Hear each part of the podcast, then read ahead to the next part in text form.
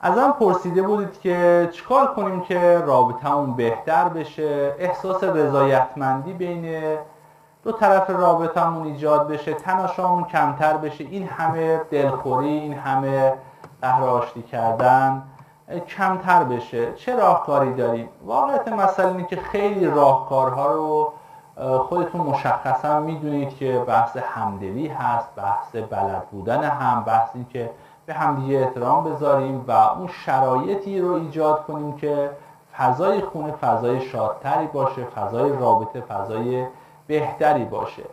اما من اینجا دو تا معلفه رو میگم که گوشه ذهنتون باشه بهش بها بدید. چه از نظر ذهنی چه از نظر رفتاری. اولش اینه که انتظاره. تا زمانی که ما انتظارهای بالایی داشته باشیم و خودمون مسئولیت شاد بودن خودمون حال خوب خودمون نداشته باشیم کس دیگه حتی اون نفر نفر اول زندگیت باشه همسرت باشه و کسی هستش که با باش را وارد رابطه شدی واقعیتش اینه که اینا نمی‌تونن صد درصد تضمین کننده این باشن که حالا به اصطلاح تو رو خوشبخت کنن. کسی که می‌خواد تو حال خوبی داشته باشی اول آخر خودتی. پس باید تلاش کنی مهارت رو کسب کنی که حال تو بهتر کنی. بله خیلی ها هستن که خانوادهمون پدر مادرمون همسرمون در کنار ما می‌تونن حامی باشن به ما کمک کنن که از نظر روحی روانی از نظر اون بهسیستی روانی شرایط نرمال تری داشته باشیم.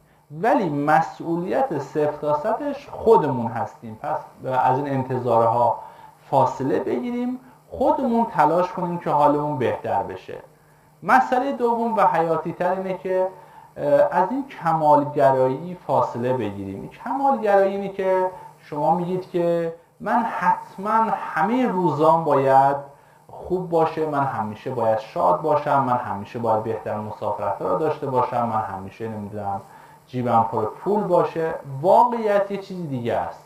یه روزایی ما حالمون بده یه روزایی درگیری کاری داریم یه روزایی از نظر جسمی ممکنه بیمار باشیم. پس زندگی اون چیزی که هست تو واقعیت می‌بینیم اون چیزی که تو ذهنمون ساختیم ممکنه متفاوت باشه. ما باید اینو بپذیریم که هم درد داریم هم رنج داریم هم لذت داریم هم شکست هست. هم پیروزی هست یعنی اینا در کنار هم.